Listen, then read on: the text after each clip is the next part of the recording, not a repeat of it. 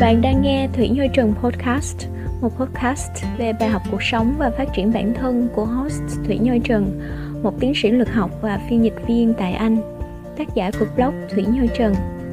Nào, mời các bạn cùng mình lắng nghe, cảm nhận và thay đổi cuộc sống qua kênh podcast của mình nhé. Xin chào tất cả các bạn. Chào mừng các bạn đã đến với podcast của Thủy Nhoi Trần.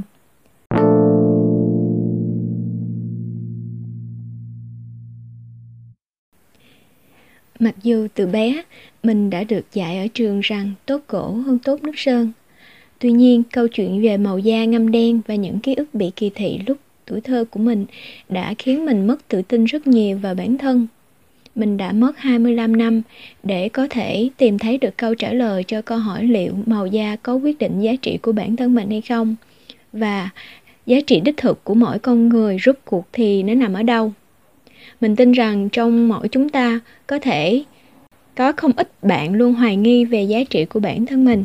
À, vậy thì mời các bạn cùng lắng nghe bài viết sau đây để chúng ta hiểu hơn về ý nghĩa của màu da cũng như là giá trị của bản thân mình nhé.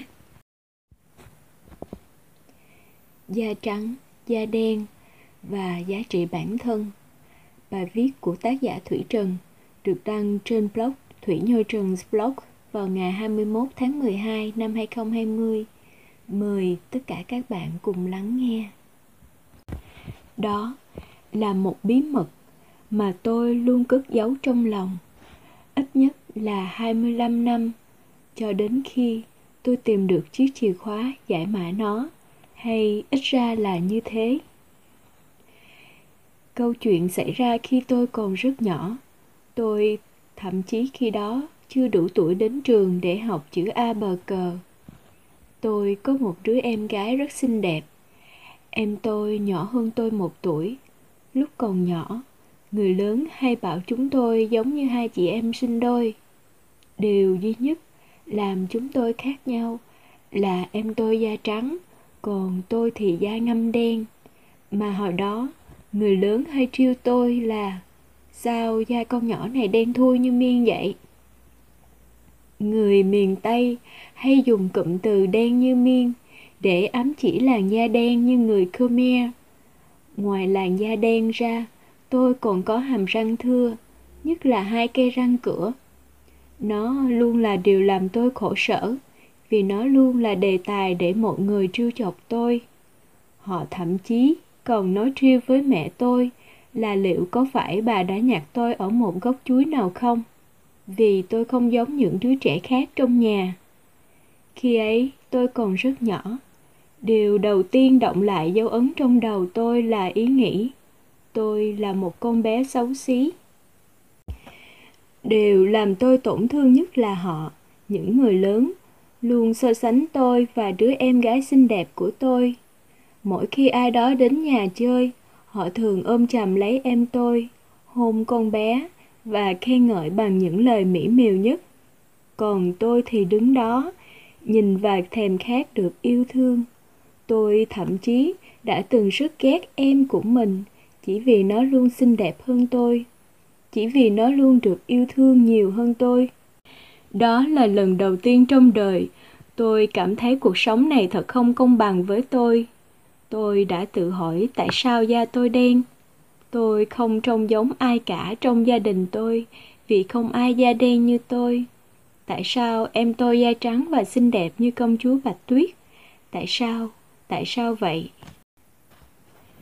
Có một lần, tôi bị ghẻ lạnh bởi quá nhiều người, kể cả người lớn và các bạn chung lớp, vì làn da đen của mình.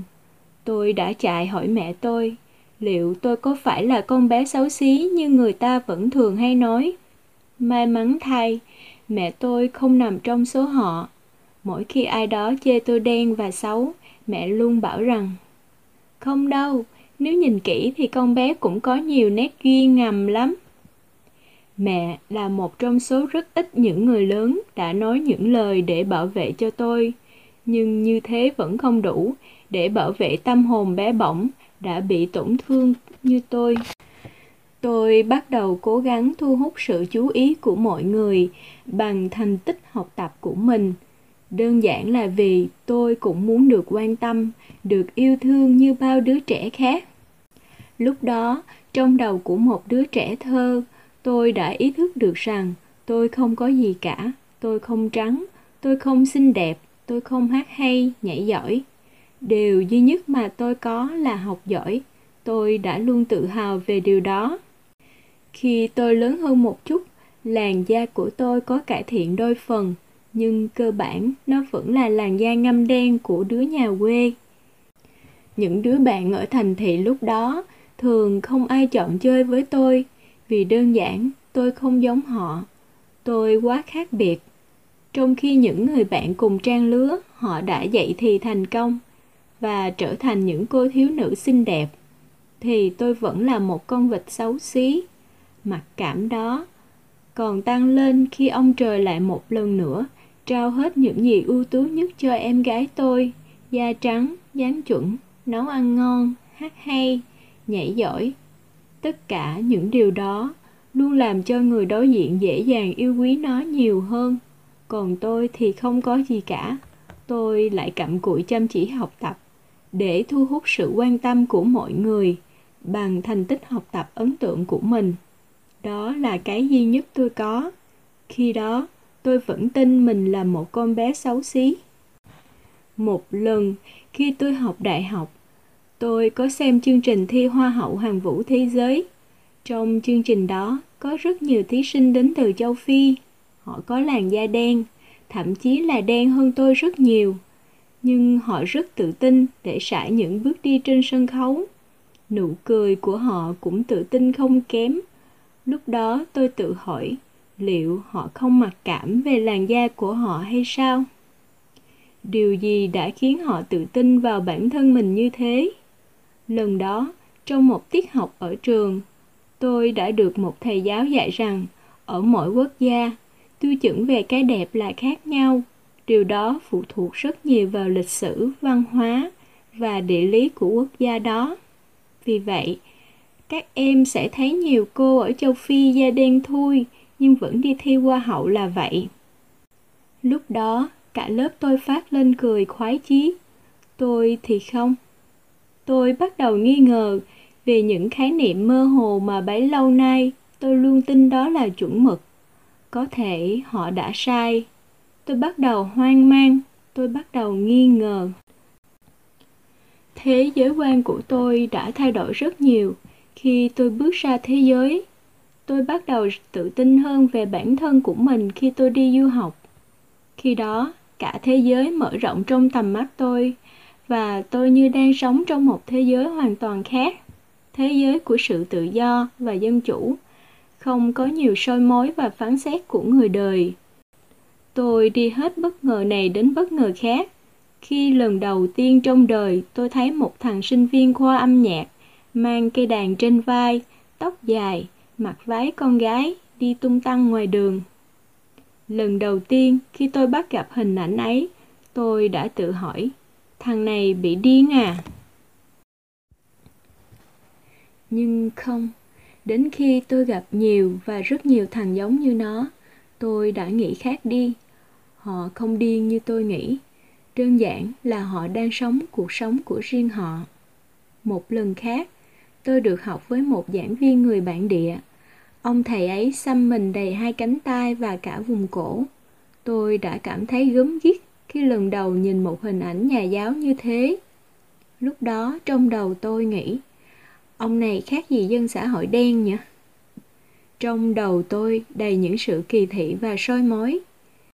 Rồi suy nghĩ đó cũng đã nhanh chóng bị dẹp qua một bên. Khi tôi nhận ra không chỉ có ông giảng viên đó, mà cả trăm, cả ngàn người khác, từ phụ nữ đến mấy đứa tuổi teen, người già cũng xăm mình. Càng tìm hiểu về văn hóa và đời sống ở đây, tôi mới hiểu rằng xăm mình không sai như tôi đã từng nghĩ. Xăm mình không có gì đáng xấu hổ. Nó không đồng nghĩa với việc họ là người xấu. Nó đơn thuần chỉ là một sở thích, một nét văn hóa cần được tôn trọng. Mà họ cũng chỉ xăm hình lên cơ thể của họ, chứ có đá đụng gì đến thế giới hòa bình của ai đâu. Nếu kiên nhẫn lắng nghe một chút, bạn sẽ học được rằng Phía sau mỗi hình xăm của một người là cả một câu chuyện dài.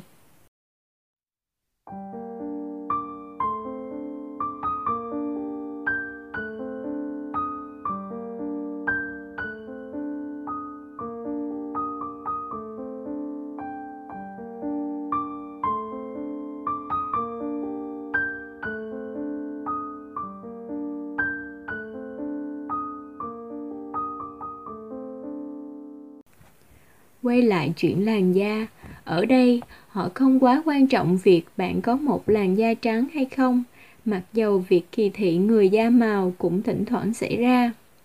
Nơi tôi sinh sống và học tập là một đất nước đa chủng tộc, mọi người đến từ khắp nơi trên thế giới. Một lần, một người bạn bản xứ nói với tôi rằng, làn da của bạn đẹp quá.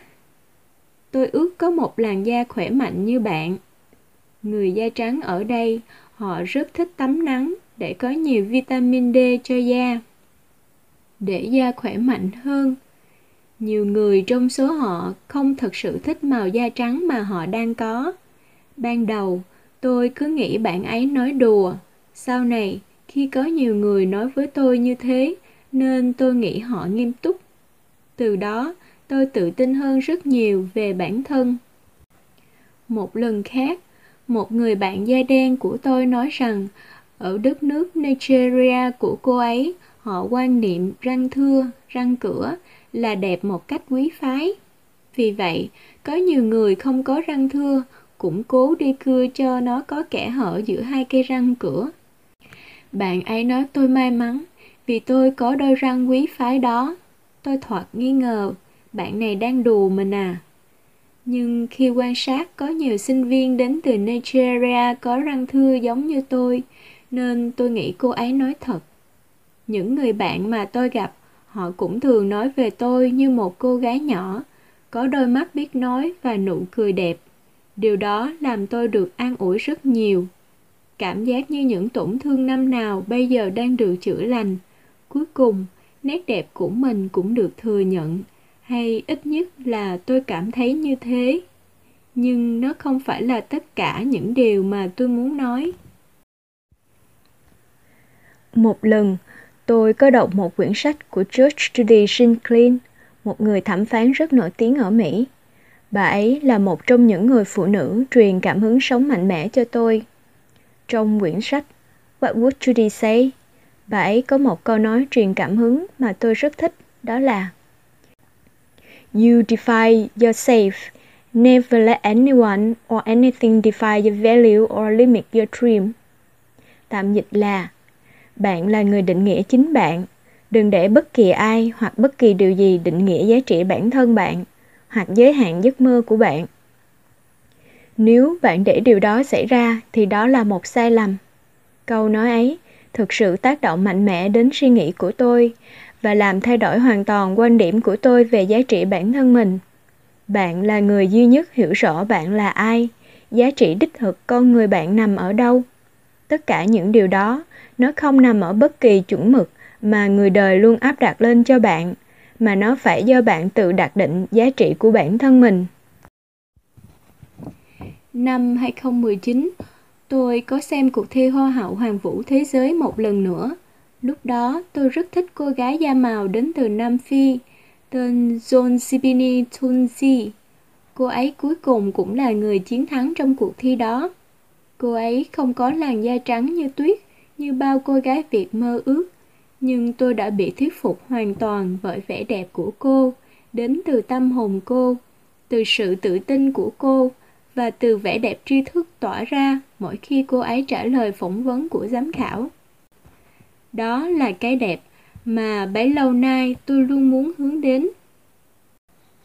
Cho đến nay, vẫn còn nhiều người đem quan điểm của bản thân về chuẩn mực của cái đẹp để áp đặt lên người khác và không ngại dùng những từ ngữ tổn thương họ. Không ít những người bạn của tôi vẫn thỉnh thoảng hỏi thăm tôi bằng những câu nói mang tính sát thương cao như kiểu Sao mày đi du học lâu vậy mà không giống Tây gì hết vậy? Nó đi học lâu vậy mà da vẫn còn đen ha. Thật ra, tôi đã rất quen với những câu hỏi như vậy và tôi không cảm thấy buồn hay bị tổn thương như lúc còn bé. Đơn giản, vì tôi biết tôi là ai. Tôi biết giá trị bản thân mình ở đâu, nó đáng giá bao nhiêu. Tôi vui vì tôi là tôi thôi, không phải sự kỳ vọng hay sự áp đặt của người đời. Có bao giờ bạn tự hỏi, tại sao đi học bên Tây lại phải giống Tây mới được? Tại sao đi du học thì da phải trắng lên, phải sang chảnh hơn, phải thời thượng hơn? Tôi không cố sang lên trong mắt mọi người, vì đó không phải là cái đẹp mà tôi theo đuổi. Những lời nói trêu đùa của người lớn, dù nghĩ rằng không có gì, nhưng vô hình trung, đôi khi nó lại làm tổn thương tâm hồn trẻ nhỏ rất nhiều. Sự tổn thương đó có thể theo đứa trẻ sau ngần ấy thời gian. Nếu bạn có một đứa con, tôi tin bạn cũng không muốn con bạn lớn lên trong mặc cảm, cùng những ký ức không mấy tươi đẹp chỉ vì những lời nói đùa cợt không suy nghĩ của người lớn. Một đứa trẻ sinh ra, dù xấu hay đẹp, dù lành lặn hay không lành lặn, thì bằng một cách nào đó, nó đã là một thiên thần trong lòng của một ai đó.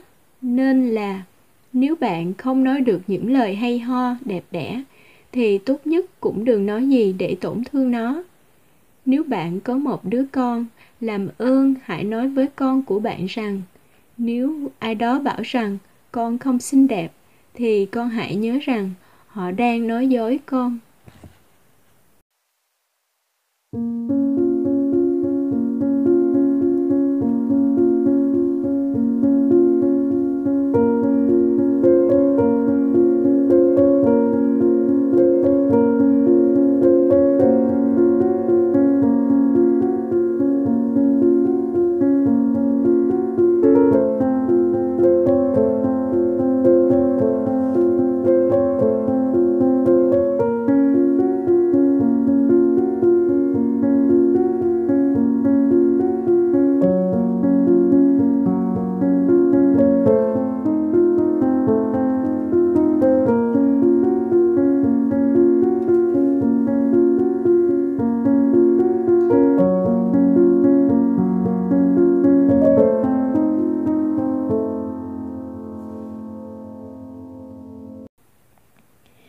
Các bạn vừa nghe xong bài viết Da trắng, da đen và giá trị bản thân của tác giả Thủy Trần, được đăng trên Thủy Nhoi Trần blog vào ngày hai mươi mốt tháng mười hai năm hai nghìn không trăm hai mươi. Suy cho cùng, chúng ta là người duy nhất hiểu rõ giá trị của bản thân mình nằm ở đâu. Tất cả những điều đó nó không nằm ở bất kỳ chuẩn mực mà người đời luôn áp đặt lên cho chúng ta, mà nó phải do tự mình đặt định giá trị của bản thân mình. Đó cũng chính là thông điệp mà mình muốn gửi đến tất cả các bạn qua tập podcast ngày hôm nay. Cảm ơn mọi người đã lắng nghe tập podcast ngày hôm nay của mình. Chào tạm biệt mọi người và hẹn gặp nhau ở tập podcast tiếp theo của mình nhé.